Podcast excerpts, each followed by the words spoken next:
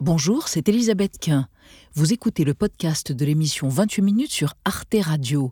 Bonne écoute. Bonsoir à tous, bienvenue dans 28 minutes. Merci de votre fidélité et bonsoir, mes beaux amis. L'actualité géopolitique du jour, c'est la menace que Donald Trump fait peser sur l'OTAN, à en juger par ses déclarations fracassantes du week-end lors d'un meeting de campagne.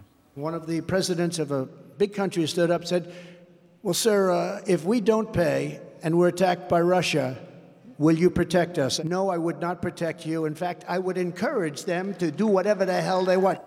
C'est clair. L'éventuelle victoire de Donald Trump en novembre prochain entraînerait-elle le désengagement américain du traité de l'Atlantique Nord, l'OTAN, l'alliance des États-Unis et des pays européens signée en 1949 Y a-t-il un alignement stratégique de Donald Trump sur l'agenda de Vladimir Poutine? Avec quelles conséquences pour l'Ukraine? Nous en débattrons ce soir. Avant de vous retrouver tous les deux Marie et Xavier. Oui, Elisabeth Greta Thunberg, la militante écologiste, a défilé ce week-end à Bordeaux contre de nouveaux forages pétroliers près d'Arcachon parce que historiquement dans la région, on peut trouver du pétrole, mais on trouve parfois autre chose. Mhm. Surprise. Mhm. Et vous, Marie? Moi, je vous parle d'un vrai problème, Elisabeth. Euh, le mont Everest est recouvert d'excréments d'alpinistes. Oh. Les Népalais ont décidé de serrer la vis. Je vous raconte comment. On serre les fesses, pétrole, caca. Bon appétit, mes amis. Mais pour commencer, on change absolument de registre en cette veille de Saint-Valentin. Scandaleuse fête des amoureux laissés sur le carreau, ceux qui aimeraient l'être, mais qui ne savent pas par où commencer. Un livre s'impose. Pas sérieux, s'abstenir. Une histoire du marché de la rencontre par l'historienne Claire-Lise Gaillard. Des stratégies familiales usant d'entremetteurs et d'agences matrimoniales aux recherches sur l'appli Tinder d'un coup et plus si affinité. La marchandisation de l'intimité n'est plus tabou. On en parle dans un instant.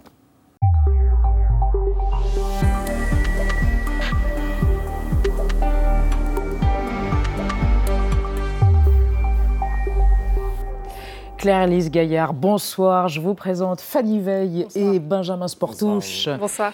Alors, vous faites paraître dans un contexte saint-valentinesque de bonne aloi, pas sérieux s'abstenir, histoire du marché de la rencontre 19e, 20e siècle aux éditions du CNRS. Vous-même, vous êtes historienne de l'intimité, on peut dire ça comme ça? Tout à fait. Gaillard. Et vous travaillez, vous êtes adossée à l'INED, l'Institut national des études démographiques. Oui, je suis post Alors, est-ce que je peux vous poser une question Et après, on va découvrir votre portrait. Euh, le Chasseur français, la grande revue de petites annonces euh, depuis euh, quoi euh, 70 ans, 80 ans, 90 ans même, revendique 4 millions et demi d'enfants nés grâce à des gens qui se sont rencontrés sur leurs petites annonces. Est-ce que c'est vrai? C'est difficile à mesurer, mais en tout cas, c'est pas du tout impossible parce que euh, non seulement euh, euh, y a, pour les recherches que j'ai faites, Oui. euh, il y a à peu près 13% de mariages qui ont été faits dans le journal que j'ai étudié dans l'entre-deux-guerres. Oui. Mais ça veut dire que pour tous les autres euh, qui ne sont pas dans ces 13%, ils ont quand même eu recours à ce type de rencontres. Donc en fait, le taux d'usage, il n'est pas, pas négligeable. D'accord, d'accord. Donc ça peut être vrai. Ça Ce peut être pas- vrai. Ils ne se vendent Ouais. pas. Très bien. Bon à savoir. Votre portrait dans un instant. On vous retrouve. Portrait signé Gaël Legras. Un déclic, le célibat, le marché de la rencontre, c'est la règle de trois de Claire-Lise Gaillard. La découverte d'archives en 2013 constitue un déclic. Claire-Lise Gaillard a 22 ans, après Hippocagne, Cagne, une maîtrise d'histoire moderne et contemporaine, elle poursuit ses études par un master à l'École normale supérieure de Lyon. Je cherchais un sujet de mémoire, je voulais travailler sur les questions de pudeur au 19e siècle et gérais dans les archives départementales du Rhône. Là, elle tombe sur La Famille, revue littéraire favorisant le mariage. Le numéro date des années 20 et Claire-Lise Gaillard découvre que les petites annonces existaient déjà. Elle s'intéresse alors aux travaux de Dominique Khalifa. En 2011, l'historien avait publié L'invention des agences matrimoniales, article dans lequel il précisait notamment en 1911, un juriste les évalue à plus de 150 dans la seule capitale et l'on en compte au moins une dizaine dans chaque grande ville de province. Enseignante, autrice de nombreux articles, elle coécrit Histoire de célibat avec sa consoeur Juliette Eméou en 2023. L'essai dresse le portrait de 10 célibataires du haut Moyen-Âge au XXe siècle. Lorsque la stigmatisation du célibat se construit euh, progressivement à partir du XVIIIe siècle, elle ne s'adresse pas de la même manière aux hommes et aux femmes. Le célibat apparaît vraiment comme un, un problème de femme, dans le sens où euh, une femme qui ne se marie pas, c'est une femme qui est- reste à la charge de sa famille. En 2021, elle intitule sa thèse Célibataire épouserait jeune fille avec dot, histoire du marché de la rencontre en France. Un an plus tard, dans l'émission Faire l'histoire sur Arte, elle évoque les bureaux de confiance inventés peu après la Révolution française, sorte d'ancêtres des agences matrimoniales. Il pointe alors à un idéal d'égalité des chances, pour que les bons partis ne soient pas réservés qu'aux aristocrates. Cette première expérience disparaît rapidement avec la fin de la Révolution, mais l'idée a quand même fait son chemin. Pas sérieux s'abstenir reprend aujourd'hui l'ensemble de ses travaux. On y apprend qu'en 1950, un institut d'orientation nuptiale élaborait des fiches perforées pour estimer le taux de compatibilité des candidats. Claire-Lise Gaillard précise les critères qui permettent d'établir les fiches perforées sont bien une première forme d'algorithme d'appariement. Clarisse Gaillard, c'est tout à fait étonnant, enfin ça nous a étonné quand on a lu votre, euh, votre livre. Les premières agences de rencontres euh, remontent à la Révolution française? Oui, c'est un étonnement qui n'est Ouais. pas anodin. C'était le mien aussi quand j'ai découvert, découvert euh, l'existence de ce marché. Euh, parce qu'on a toujours l'impression que c'est quelque chose de nouveau. Et cette idée-là, elle a été un peu entretenue euh, bah, au 19e siècle, au 20e siècle. Et si on remonte, ça a été mon processus de recherche en fait, si on remonte au 20e siècle, 19e siècle, eh ben, on tombe sur les premières formes d'agences patrimoniales sous la Révolution française par des gens qui se disent révolutionnaires patriotiques et qui veulent régénérer la nation par de nouveaux mariages. Le courrier de l'Hymen, le journal des dames, c'est Mhm. ça? C'était ces agences, enfin c'était quoi des, Au départ, ce sont vraiment deux journaux. dont l'un est adossé à une agence euh, type euh, agence d'emploi, en fait, une agence d'affaires, où on peut centraliser euh, différents types d'offres et de demandes.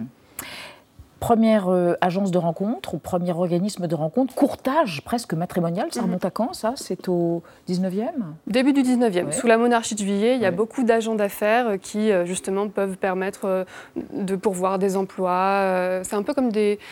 Ils s'occupent aussi de faire des... des, d'organiser des voyages. Enfin, ils peuvent s'organiser... de- Toujours des hommes à leur tête, c'était toujours, Toujours des, des hommes, parfois des repris de justice, des types Oui. absolument extravagants, Oui, oui. hein, vous racontez. C'est ce qui fait la différence avec les marieuses en fait. L'agent matrimonial est un homme, la marieuse est une femme. L'un se veut plus professionnel, veut faire sanctionner sa profession devant les tribunaux. Ouais. Et les marieuses, elles, elles, elles jouent plutôt sur la dénégation de l'économie. Alors bien sûr, on va les rétribuer, mais euh, elles sont pas dans le marché. On va les inviter euh, à, à la noce, on va leur faire un cadeau, etc. Et, et c'est quand même un peu ce qui fait la différence entre les deux. Les marieuses, elles ne disparaissent pas. Elles existaient avant euh, le 19e siècle. Elles continuent d'officier. Parfois, elles sont très directement en concurrence, mais elles sont plutôt du côté de l'économie domestique. Parlez-nous du mariage avec Tache. Tache s'écrit Théa, accent circonflexe, CE. Qu'est-ce que c'est que ça? Je vais lire une annonce qui remonte à 1890, elle est dingue. Demoiselle, 22 ans, fille unique de commerçant, petite tâche de famille, très jolie jeune, bien élevée. Les parents possèdent plus de 100 000 francs et dotent très bien leur fille. C'est quoi cette tâche C'est des filles qui étaient filles mères C'est des... Il Oui, fallait c'est les souvent- marier C'est souvent ça. En fait, la tâche, ça peut faire référence à pas mal euh, d'événements, mais, mais euh, par principe, c'est la tâche de la défloration, en fait, très directement. Donc, qui ensuite se répercute sur l'enfant. Et donc, un peu par, euh, par euh, métonymie, ça peut être aussi le fait d'être soi-même enfant naturel. Mhm. Et ça peut être aussi une tâche dans la famille, donc pas forcément soi-même enfant naturel ou soi-même enceinte, Mhm. mais, euh, mais avoir quelqu'un dans sa famille qui a une tâche. L'infamie. Oui. Il est beaucoup question de mariage d'argent, en fait, hein, pendant une longue période de l'histoire. À quel moment on passe dans ces annonces du mariage d'argent à un mariage de sentiment, d'amour hein? Alors, euh, ça a été justement un des enjeux du livre d'essayer de, de retracer euh, les- la révolution du mariage romantique. Et en fait, ce, ce que j'ai pu littéralement euh, euh, documenter, ce que j'ai pu calculer avec les annonces matrimoniales, c'est qu'il n'y a pas vraiment de révolution du mariage romantique dans les pratiques.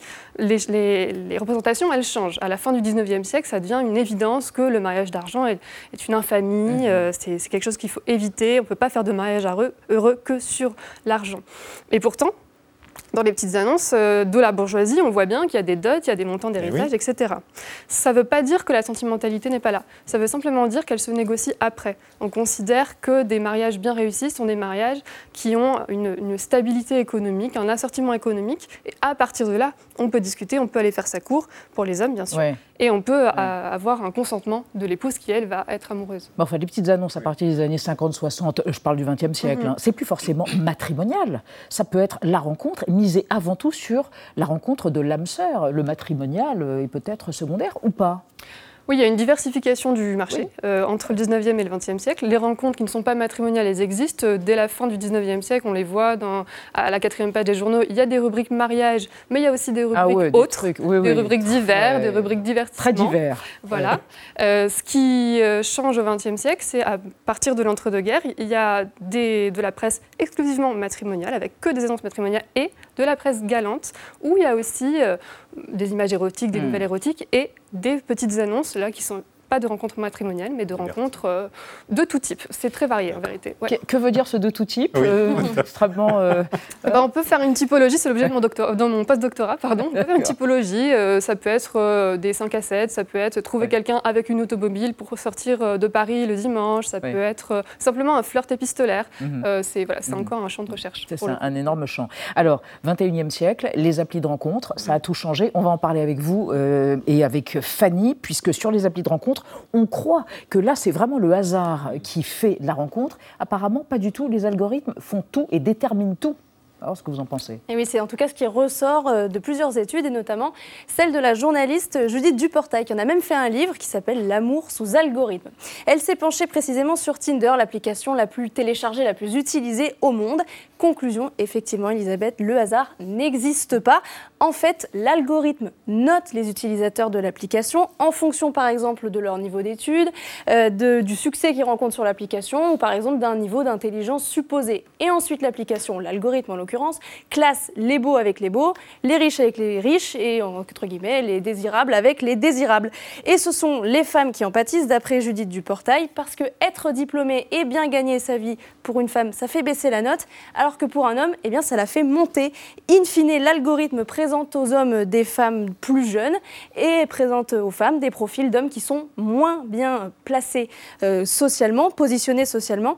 Euh, Claire Lise Gaillard, est-ce que le fonctionnement de ce- ces algorithmes, de ces applications, n'est pas finalement exactement le même que par exemple le chasseur français il y a 90, 100 ans Alors il y a de grosses pérennités, effectivement, mais il y a aussi une grosse différence, c'est que dans les euh, journaux d'annonces, il n'y a pas d'algorithme. Mais ça ne veut pas dire que le fonctionnement de l'échange entre hommes et femmes, il n'est pas régi par ces mêmes mécanismes-là. Des stéréotypes simplement dire- aussi. Des stéréotypes de ça. genre, tout à Ah fait. Ce que ça veut dire, c'est que s'il n'y a pas d'algorithme, en fait, il est intégré par les hommes et les femmes. Et dans l'entre-deux-guerres, on le voit particulièrement parce qu'on est après la Première Guerre mondiale, il manque manque d'hommes sur le marché matrimonial. Et donc, les hommes et les femmes ont intégré l'idée qu'il allait avoir un célibat féminin de masse. Et ça a des effets sur euh, leur, euh, leur stratégie parce que les femmes rabaissent leurs prétentions et les hommes euh, rehaussent leurs prétentions, ce qui fait qu'on a par exemple des écarts d'âge entre conjoints Mhm. qui sont bien supérieurs à la moyenne nationale euh, en faveur des, des hommes à cette Mhm. époque-là. ouais. Pas sérieux s'abstenir, il y avait aussi bien sous tout rapport, qui est une phrase récurrente. C'est ça, vous avez choisi celle-ci, ça aurait pu être bien sous tout rapport. Ça aurait pu être ça. Pourquoi ça vous intéresse tant, ce marché de l'intime? Ça fait une dizaine d'années que vous travaillez et que vous euh, cherchez autour de ce marché de l'intime. Pourquoi? Ah, parce qu'il me Vous avez semble que- élucidé ce... C'est souvent une question qu'on se pose en tant qu'historien et historienne. Euh, parce qu'il me semble que hum, ça peut paraître un peu anecdotique comme sujet, mais en fait, euh, ce qui ressort de l'intimité, c'est vraiment la trame de fond de nos sociétés. Et puis, euh, euh, au creux de l'intimité, et puis on le voit aujourd'hui avec les, les différentes vagues MeToo, c'est aussi les rapports de pouvoir. Et c'est aussi ce que raconte ce livre, les rapports de domination qu'il peut avoir. Au creux de l'intimité. Absolument. Merci Claire Lise Gaillard aux éditions CNRS. Pas sérieux, s'abstenir. Je ne sais pas si c'est un cadeau de Saint-Valentin, comme on en parlait au début, mais en tout cas, c'est un remarquable ouvrage d'historienne de l'intimité. Merci encore à vous. Et on passe à notre débat sur les conséquences d'une élection aux États-Unis en novembre prochain de Donald Trump. Signerait-elle cette élection, comme il menace de le faire, la fin de l'engagement américain dans l'OTAN? Un soutien diminué ou plus de soutien du tout à l'Ukraine? Enfin, la question des relations entre Trump et Vladimir Poutine se pose tant les deux hommes semblent alliés de circonstances nationalistes, haïssant la démocratie et tout à fait opposés au multilatéralisme. On en débat dans un instant après la mise au point d'Amiras Willem. C'est un couple qui s'est perdu de vue et qui semble se courtiser à distance. Donald Trump et Vladimir Poutine. En campagne pour la présidentielle américaine de novembre prochain, l'ex-président américain annonce déjà ce à quoi pourrait ressembler sa prochaine politique étrangère s'il venait à être réélu. Samedi dernier, il rapportait ainsi une conversation qu'il aurait eue avec un dirigeant occidental autour du financement de l'OTAN. One of the presidents of a big country stood up and said, Well, sir, uh, if we don't pay and we're attacked by Russia, will you protect us? I said, You didn't pay? You're delinquent? He said, Yes, let's say that happened. No, I would not protect you. In fact, I would encourage them to do whatever the hell they want. You gotta pay. You gotta pay your bills. Alors que la guerre en Ukraine s'éternise et s'enlise, les propos de l'ex-président américain sont pris très au sérieux par les membres de l'OTAN. C'est le cas de la ministre de la Défense néerlandaise, par exemple. frankly, I think this is exactly what Putin lo- loves to hear. Uh, you know, our strength is our unity. Uh, and if, we're not united, that makes us weaker. Uh, and we know that that is what Putin is looking for. Ces derniers jours, des signes de rapprochement entre le camp trumpiste et la Russie ne sont pas passés inaperçus. Tentative de blocage de nouveaux crédits à destination de Kiev par des députés républicains pro-Trump, ou encore interview de Vladimir Poutine par un journaliste proche de l'ex-président américain. Comment interpréter ces derniers développements? Adversaire du multilatéralisme occidental, Donald Trump est-il l'allié objectif de Vladimir Poutine? Quels points et intérêts communs entre les deux hommes? L'éventuel retour de Trump à la Maison-Blanche est-il la hantise des Européens et de l'OTAN? Et celle de nos invités. On va voir ce qu'ils en pensent. Philippe Golub, bonsoir. Professeur de relations internationales à l'Université américaine de Paris. Votre dernier essai, Une autre histoire de la puissance américaine, est paru au seuil. Selon vous, Donald Trump n'a aucun allié au niveau international, mais il partage avec Vladimir Poutine la même politique souverainiste et la même vision des relations internationales en tant que rapport de force. À côté de vous, Nicolas Tenzer, bonsoir. Bonsoir. Politologue spécialiste des questions stratégiques. Vous enseignez à Sciences Po. Votre livre, Notre guerre, le crime et l'oubli pour une pensée stratégique, vient de paraître aux éditions de l'Observatoire. Et selon vous, Vladimir Poutine et Donald Trump sont des alliés objectifs pour des raisons idéologiques. Il y a une complicité active entre les deux hommes, ajoutez-vous, et leur entourage. Poutine fera tout pour aider Trump à gagner l'élection présidentielle de novembre prochain. Et Patricia Alémonière, bonsoir madame, grand reporter spécialiste des questions internationales. Votre essai Au cœur du chaos est paru aux éditions Artaud. Selon vous, Donald Trump fait le jeu de Poutine en disant Je peux affaiblir l'OTAN et les Européens dès demain. C'est ce que cherche Poutine, en gros, nous diviser, nous, les Européens. Et on démarre avec la phrase du jour. Oui, l'OTAN ne peut être une alliance à la carte, hein, c'est signé Joseph Borrell, le chef de la diplomatie européenne, en réponse donc aux déclarations récentes qu'on a entendues de Donald Trump. Une alliance militaire ne peut fonctionner au gré de l'humeur du président des États-Unis, a-t-il ajouté. Alors, Nicolas Tenzer, est-ce qu'il faut prendre au sérieux ces menaces? De Donald Trump qui veut donner un coup euh, clair à l'OTAN, au principe même de l'existence de l'OTAN. Oui, bien sûr, parce qu'il avait déjà déclaré lorsqu'il était président que l'OTAN était obsolète. Mm. C'était ses mots. Euh, Aujourd'hui, il y a un vrai problème d'engagement, non pas nécessairement que les États-Unis puissent quitter l'OTAN. D'ailleurs, il y a une loi qui a été votée euh, récemment, euh, fin décembre, euh, qui l'empêche. Mais sauf qu'en raison du mode de fonctionnement de l'OTAN, qui est quand même la règle de l'unanimité lors du Conseil euh, de l'organisation atlantique, euh, si un État, admettons par exemple l'Estonie, attaqué, euh, demande d'invoquer l'article 5, hein, qui est l'article sur les garanties mutuelles. Attaqué Vous par la avez- Russie voilà, au hasard, attaqué hein. par la Russie, voilà. Et que vous avez les États-Unis qui dit non, pas question.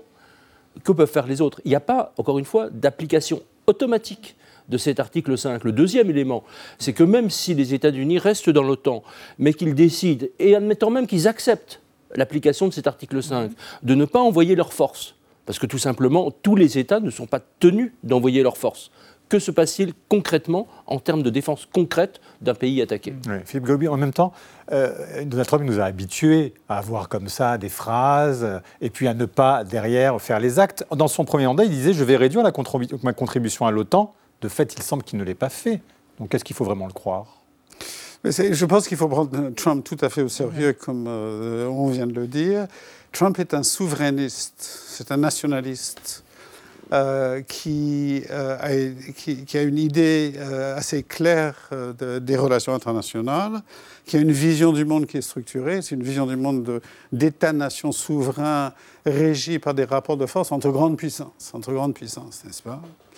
Et cette vision du monde, il l'a depuis très longtemps. Et sa vision de l'Europe, il l'a construite.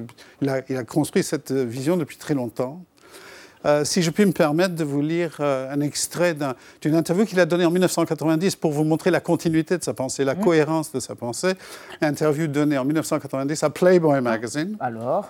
Je Ça pense oui, il, dit beaucoup de choses dans cette interview, entre autres, mais ici il dit je pense que notre pays a besoin de plus d'ego parce qu'il se fait tellement arnaquer par nos soi-disant alliés, c'est-à-dire le Japon, l'Allemagne de l'Ouest, l'Arabie Saoudite, la Corée du Sud, etc. Ils ont littéralement évincé notre pays parce qu'ils dirigent la plus grande machine Afrique jamais assemblée et qu'ils sont assis sur notre dos. Les- nous, les Américains, sommes la risée du monde entier parce que nous perdons 150 milliards de dollars année après année, parce que nous défendons des nations riches pour rien, des nations qui seraient raies de la surface de la Terre en un quart d'heure si nous n'étions pas là. Il y a 34 continue, ans. il y a bien, bien d'autres déclarations qui suivent dans cette interview. Donc, il y a une une cohérence, cohérence de la dans sa pensée, depuis très longtemps sur cette question.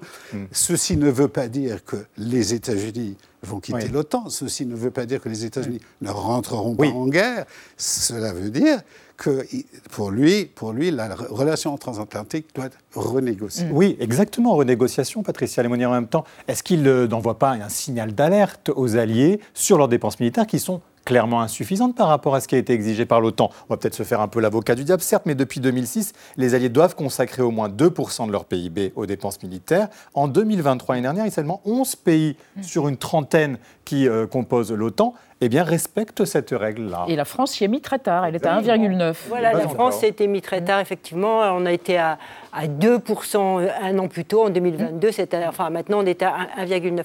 Mais, mais je crois que l'important n'est pas là, parce que ces sommes, ce sont des sommes globales qui ne veulent rien dire sur, sur, le, sur le fond. En fait, Euh, l'important, c'est que euh, je crois que dans la pensée de Trump, et je parle sous votre contrôle, euh, dans, dans la pensée de, de Trump, il y a un, un mépris profond pour, pour ces, ces espèces d'États européens qui sont sans arrêt en train de se chamailler, incapables de s'entendre, incapables de construire une force. Parce que l'homme Trump, effectivement, ne, ne considère en quelque sorte que l'État fort. Et l'Europe, qu'est-ce que c'est? C'est un État éparpillé, c'est une espèce d'un conglomérat qui n'a aucune valeur à ses yeux. Et c'est en cela qu'il rejoint la pensée poutinienne, puisque chez Poutine, il y a la volonté de détruire cette Europe qu'il qu'il lui insupporte, puisqu'effectivement, euh, elle s'est construite, euh, elle a, elle a ramené dans, en son sein certains pays qui dépendaient effectivement de la mythologie euh, poutinienne. Alors Vladimir Poutine, euh, vous en parlez justement, il envoie des messages aux Américains. Il l'a fait notamment lors d'une interview la semaine dernière avec le journaliste qu'on- que vous connaissez tous bien, journaliste américain conservateur Tucker Carls- Carlson, hein, très proche de Donald Trump. C'était sur la chaîne d'Elon Musk. On écoute Vladimir Poutine. У вас нечем заниматься. У вас проблемы на границе полно, проблемы с, с миграцией, проблемы с внешним, э, э, с государственным долгом 33 с лишним триллиона э, долларов. Нечем заниматься, нужно воевать на Украине. А не лучше ли договориться с Россией? Начать с уважением относиться к нашей стране, к ее интересам и искать какие-то э, решения. Nicolas Tenzer, on est vraiment dans notre problématique là. Ce message a été perçu comme un adoubement de Trump, purement et simplement par Bien sûr, Poutine. bien sûr, et d'ailleurs c'était le but recherché en, en raison de la personnalité même de, de Tucker Carlson. Et on Mhm. sait très bien que cet entretien est destiné non pas à un public européen ni à un public russe, mais bien à un public américain, trumpien. Euh, qui effectivement joue avec un certain nombre d'arguments qui sont les arguments euh, de propagande, les récits que Poutine a l'habitude d'instiller auprès d'une partie des opinions occidentales et d'ailleurs d'un certain nombre de dirigeants même occidentaux, chercher des négociations, l'Ukraine ne peut pas gagner, tout ça ce sont des, des récits de propagande. Et là il les renforce parce qu'il sait très bien que l'électorat trumpien et Trump lui-même, la question de la souveraineté d'un pays comme l'Ukraine, la question de la protection de la démocratie, la question tout simplement de, des massacres, des crimes contre l'humanité, des crimes de génocide commis par Poutine en Ukraine, il n'en a strictement rien à faire. Et que Trump lui-même, déjà il y a quelque temps, avait dit moi de toute manière ce conflit-là, euh, en un jour je le règle. Je le règle comment? Je le règle soi-disant par des négociations, donc qui permettent de sacrifier complètement l'Ukraine et de la rayer de la carte, ou en tout cas d'annihiler sa souveraineté. Philippe Golub, il y a une crainte d'un désengagement du- de ce fait euh, des États-Unis si Trump était élu euh, vis-à-vis de l'Ukraine, désengagement financier et presque moral. Et le- le- Une, une fraction euh, non négligeable du Parti républicain, de- près d'une majorité du parti dans les institutions américaines au sein, de- au sein du Congrès américain, et, et la quasi-totalité de sa base militante euh, sont favorables à un retrait des États-Unis par rapport à leurs engagements internationaux, pas seulement en Europe, mais par rapport aux institutions internationales, par rapport à leurs engagements en Asie-Pacifique, etc. Euh, Et s'est- donc au premier chef, Ukraine. Euh, en premier chef, l'Ukraine, évidemment, mais, il y a- aussi... euh, euh, Trump ne veut pas que la Russie gagne en Ukraine. Il ne faut pas se méprendre là-dessus. Trump, Trump n'est pas un sous-fifre de Poutine, n'est-ce pas? Il se reconnaît dans les dirigeants autoritaires dans les dirigeants autoritaires qui ont une certaine force et qui manipulent la force. D'ailleurs, il a dit dans la même interview en 1990, il dit Gorbatchev est très faible, regardez-le, il est en train de perdre, tandis que, Xi, euh, tandis que Deng Xiaoping en Chine a montré en, 1980, en 1989 lors de Tiananmen ce qu'il fallait faire. Je pense que sous Trump, effectivement, il y aura une, une limite très nette au soutien apporté par les États-Unis à l'Ukraine et une négociation, une négociation avec, avec Poutine, sans doute, sur les frontières de l'Ukraine à venir. Patricia Lémonière, mais entre les deux, c'est quoi? C'est une complicité réelle ou de circonstances entre Poutine et euh, Trump? Je, pense qu'il y a euh, une reconnaissance ah. mutuelle, j'ai envie de dire, de la force que représente l'autre. Et comme ce sont des relations euh, diplomatiques internationales qui, qui, ne sont basées que sur la force pour ces deux hommes, effectivement, ils se reconnaissent comme l'interlocuteur, puisqu'ils sont, ils, travaillent dans, dans, le même champ que, que, lui. Mais ce que j'ai envie de dire, c'est que par rapport aux, États-Unis, euh, cette, cette idée qu'a très habilement joué euh, Poutine mm. euh, sur regardez, euh, elle vous coûte cher. Oui. Ah oui, lors cette de son guerre interview, en Ukraine, elle vous coûte très cher et vous êtes endetté jusqu'au cou, dit-il. Là, il ne parle pas seulement à l'électorat trumpiste, il parle aussi à tout cet, cet électorat qu'on trouve même chez les jeunes démocrates qui n'ont plus pas grand-chose à faire de cette guerre en Ukraine. Ils se sentent beaucoup plus concernés par Gaza, par exemple, qui les interpelle parce que c'est un côté humanitaire, etc. Et ces dépenses lointaines, beaucoup d'Américains sont fatigués de ces dépenses lointaines. Il n'y a pas que l'électorat trumpiste. Nicolas Tenzer, en même temps, on a l'impression que Trump se dit, bon, la Russie, ok, l'Europe, c'est pas ça qui m'intéresse, c'est la Chine. C'est ça son obsession finalement? On est peu de choses. Alors, je pense qu'il y, y, a deux choses. D'abord, il y a un premier élément, c'est qu'il faut voir, je rebondis juste une seconde sur ce que vous avez dit, à mon avis très justement, c'est qu'il y a une grande partie de l'électorat euh, démocrate qui est totalement euh, sur cette tendance-là. Même d'ailleurs, Biden, quand il avait dit, quand il avait décidé de retirer ses troupes euh, d'Afghanistan le 31 août 2021, voilà, c'est la fin des guerres éternelles, etc.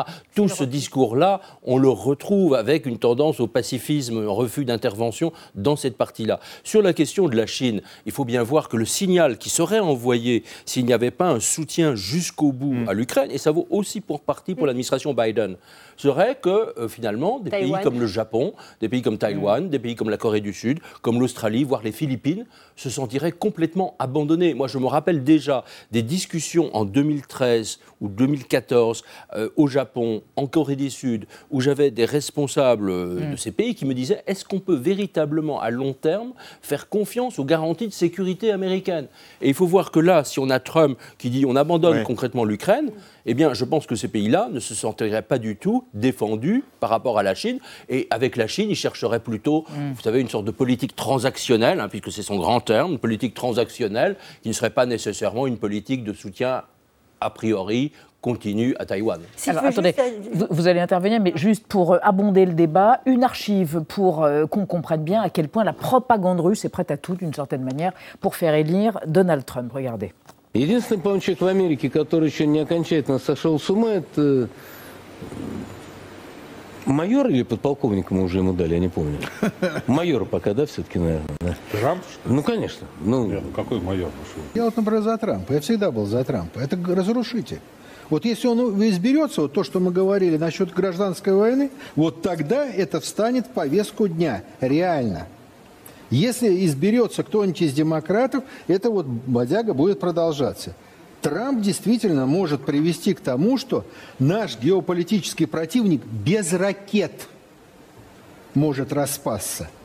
Philippe Gobus, c'est édifiant tout de même. Et ça a des conséquences réelles. Hein. Patricia Lémonière en parlait. Il y a aujourd'hui un Américain sur quatre qui a une opinion favorable de Vladimir Poutine.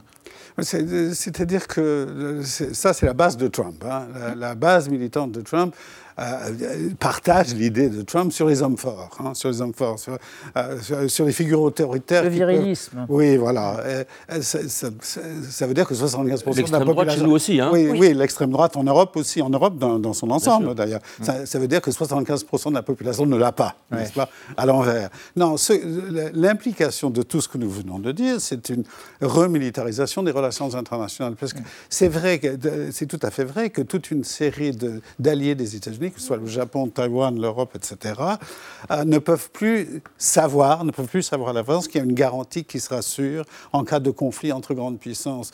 La question de la nucléarisation du Japon va se poser, n'est-ce pas, si jamais cette politique est poussée à bout. La question de la nucléarisation en Europe, et pas seulement la France est déjà nucléaire, je veux dire, la question se posera en Allemagne, se reposera en Allemagne. Ce sera très, très difficile à faire, mais elle va se reposer. Au Moyen-Orient, la même chose. On va vers, en tout cas, on allait même avant Trump, vers une remilitarisation des relations internationales, dans des luttes entre grandes puissances. Et là, les dangers, les dangers s'accumulent.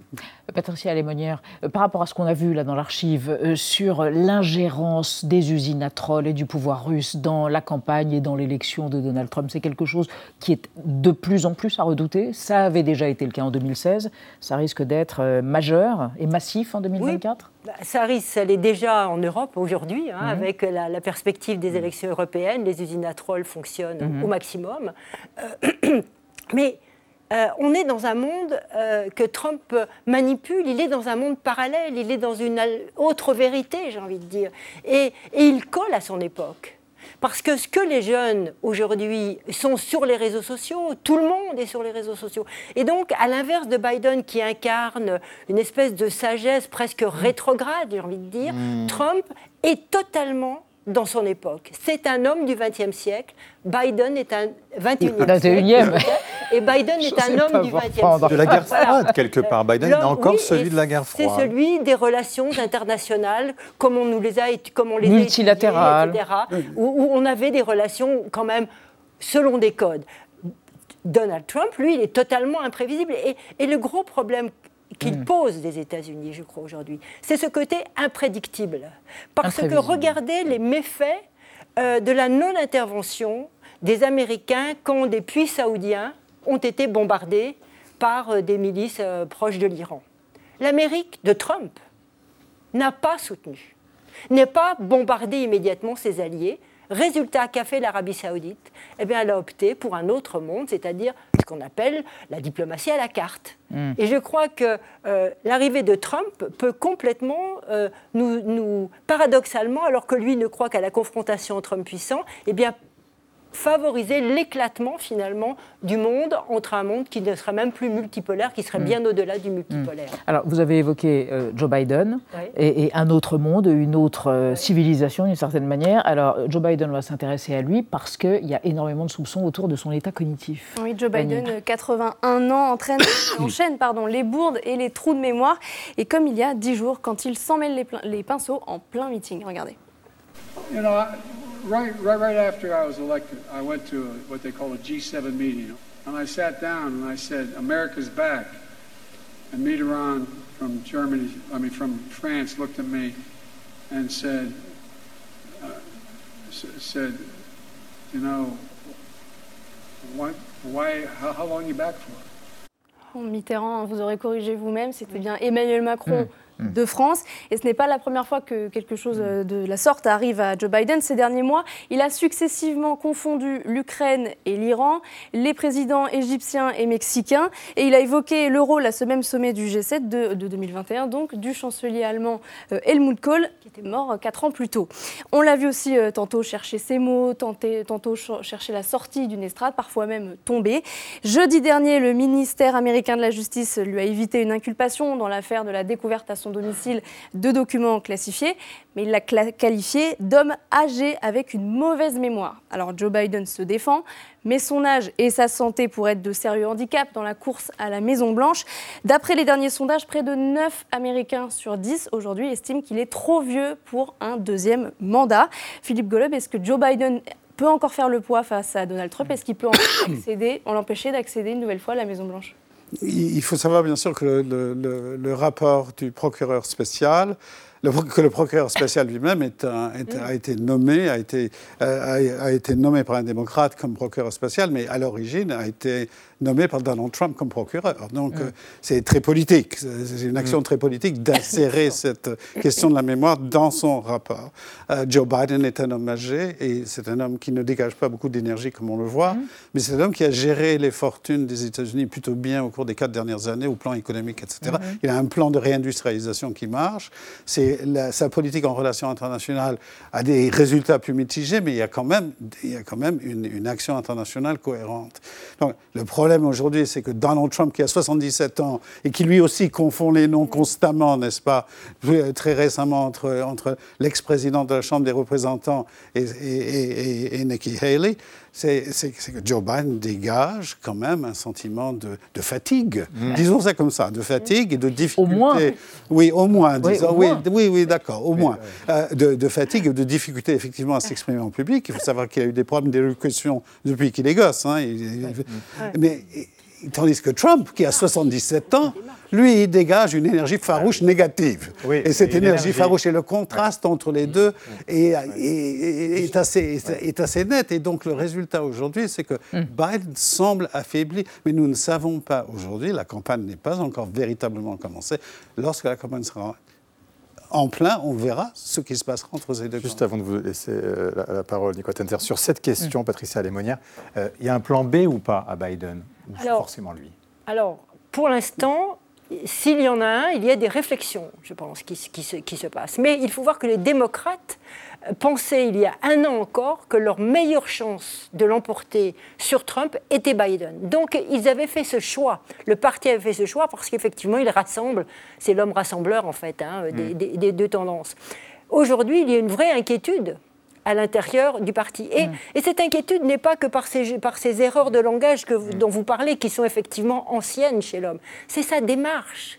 C'est sa femme qui vient le chercher à côté de l'estrade pour, pour lui éviter de tomber. Un homme dépendant, quoi. Ça va bien au-delà des mots. Euh, Nicolas Tenzer, une dernière question pour revenir à l'OTAN. Si jamais Donald Trump était élu en novembre, euh, est-ce que les 31, bientôt 32 pays membres de l'OTAN euh, doivent euh, s'alarmer, se mettre en état de, de- de choc peut-être, euh, intellectuel et euh, stratégique, et se dire on ne peut plus compter sur les États-Unis Alors, je pense qu'il y a, sur ce plan-là, il y a deux choses. Premièrement, euh, oui, et c'est pas, pas, de, pas de- en novembre qu'il faut le faire, c'est maintenant. Euh, et ça devrait déjà dû être fait depuis assez longtemps. hein. On se rappelle aussi Emmanuel Macron, le 13 juin 2022, à Satori, qui parlait de l'économie de guerre pour la France, mais aussi pour les autres pays de l'Union européenne, il fallait absolument le faire, Mhm. et il faut le faire. C'est-à-dire qu'aujourd'hui, il faut évidemment que sur le plan conventionnel, pousser les dépenses jusqu'au bout. Il faut vraiment transformer complètement notre appareil de défense. C'est une nécessité. Et c'est une nécessité aussi, ne l'oublions pas, si Biden est réélu. Parce que rappelez-vous quand même, 2013, hein, la, la Syrie, euh, à l'époque, Obama qui refuse d'intervenir. À l'époque, Hollande La était rouge. prêt à intervenir. S'il avait eu le soutien de l'Europe et la capacité d'intervenir, voilà. Et je pense que c'est ça qu'il faut faire. Dernier point très rapidement, sur le nucléaire quand même, là, on n'est pas sorti de l'auberge parce qu'il faudrait revoir complètement pour les deux pays européens au sens large euh, qui disposent de l'arme atomique, Royaume-Uni et France, complètement notre doctrine de dissuasion. S'il n'y avait plus de parapluie nucléaire américain, Eh ben, il y a là, du c'est une boulot. autre affaire. Il y a du boulot et merci à tous les trois d'être venus évoquer toutes ces questions dans notre débat du jour. On va rester dans l'actualité avec Marie Bonisso, Xavier Maudieu. On va évoquer la militante Greta Thunberg qui est venue à Bordeaux le week-end dernier pour protester contre un projet plutôt anachronique de forage pétrolier en Gironde et un changement de politique sur l'Everest. Quiconque grimpera ses 8848 mètres désormais devra redescendre son caca au camp de base. Oui, c'est de l'écologie et pas que. Mais d'abord, les mots vedettes du moment, repérés par Thibault Nolte ce soir, emprise, terme employé par Judith Godrèche pour qualifier sa relation avec le cinéaste Benoît Jacot, c'est entendu. J'étais quand même euh, sous son emprise. Emprise de jeunes femmes mineures et deux prédateurs adultes. Une relation d'emprise. Qu'est-ce que ça veut dire? Exactement ce que ça dit. Merci de m'en dire un peu plus. Entendu. La vie secrète des mots vedettes. Emprise, dérivée du latin imprendere, saisir, désigne en droit la mainmise de l'administration sur une propriété privée immobilière et en psychologie la domination intellectuelle, morale, affective, physique d'un individu sur un ou plusieurs autres. Une enfant actrice, qui a été en couple avec un adulte réalisateur, estime qu'à l'époque elle était sous emprise. Cette relation de presque six ans entre la prometteuse gamine qui rêve de devenir une artiste de classe mondiale et le génial cinéaste, ancien assistant de Duras ou Carnet et futur polycésarisé, est décortiquée dans la série que l'actrice lui a consacrée sur Arte et de nombreux articles. De cette scabreuse romance sous emprise, l'actrice veut obtenir réparation.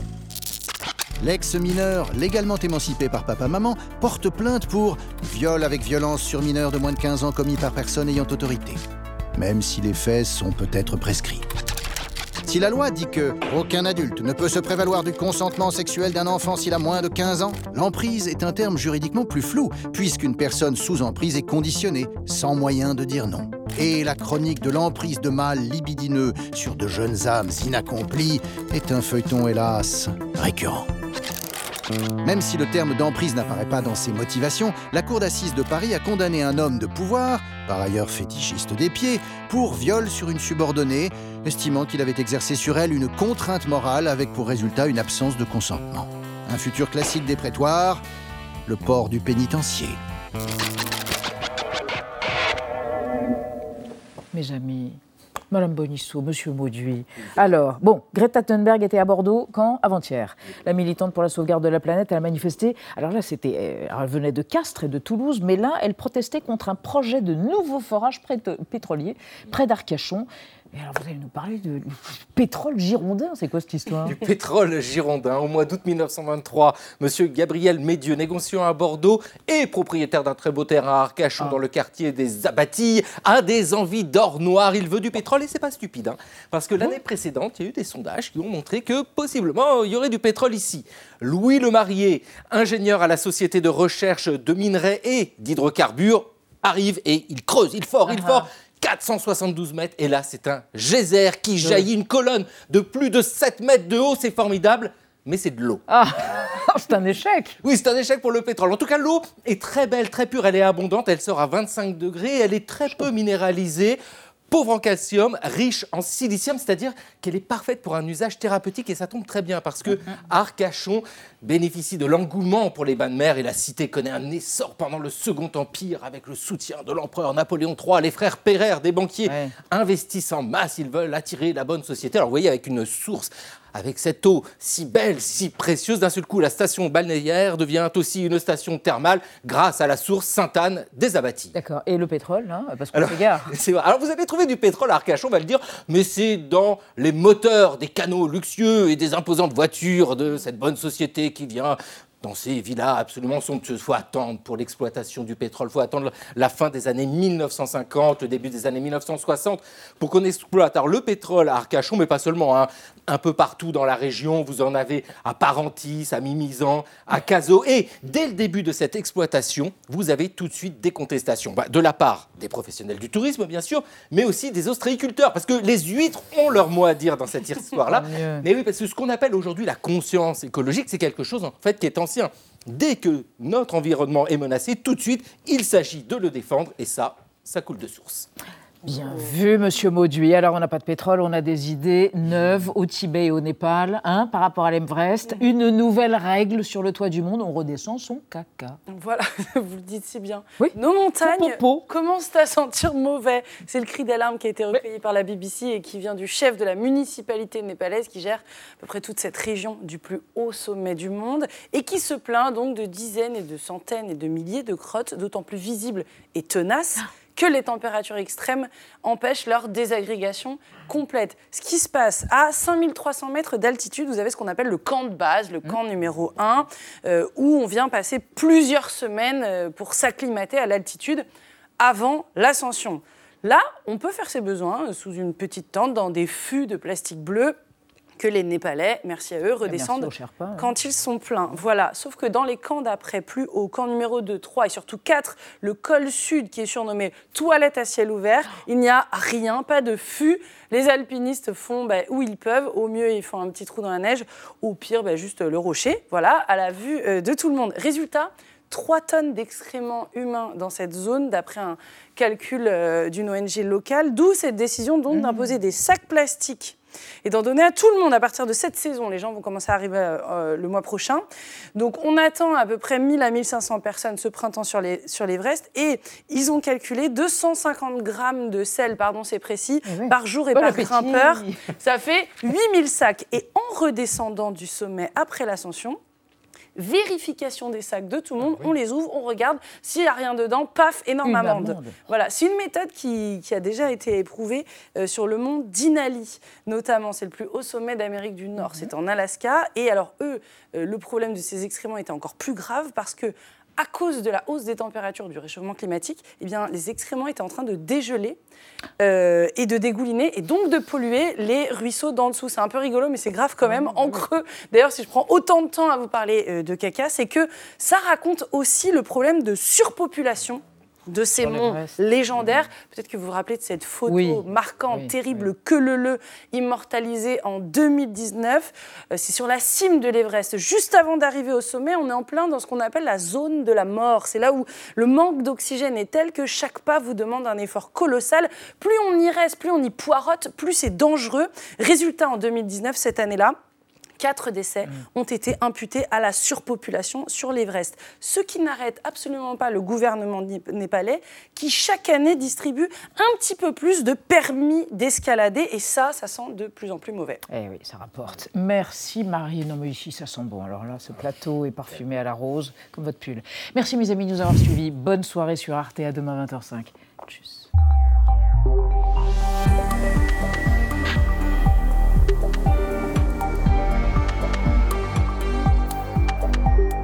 Retrouvez le podcast de 28 minutes sur toutes les plateformes de podcast et sur arteradio.com. Et pour soutenir l'émission, abonnez-vous, commentez, critiquez, mettez des étoiles et partagez le podcast avec vos proches.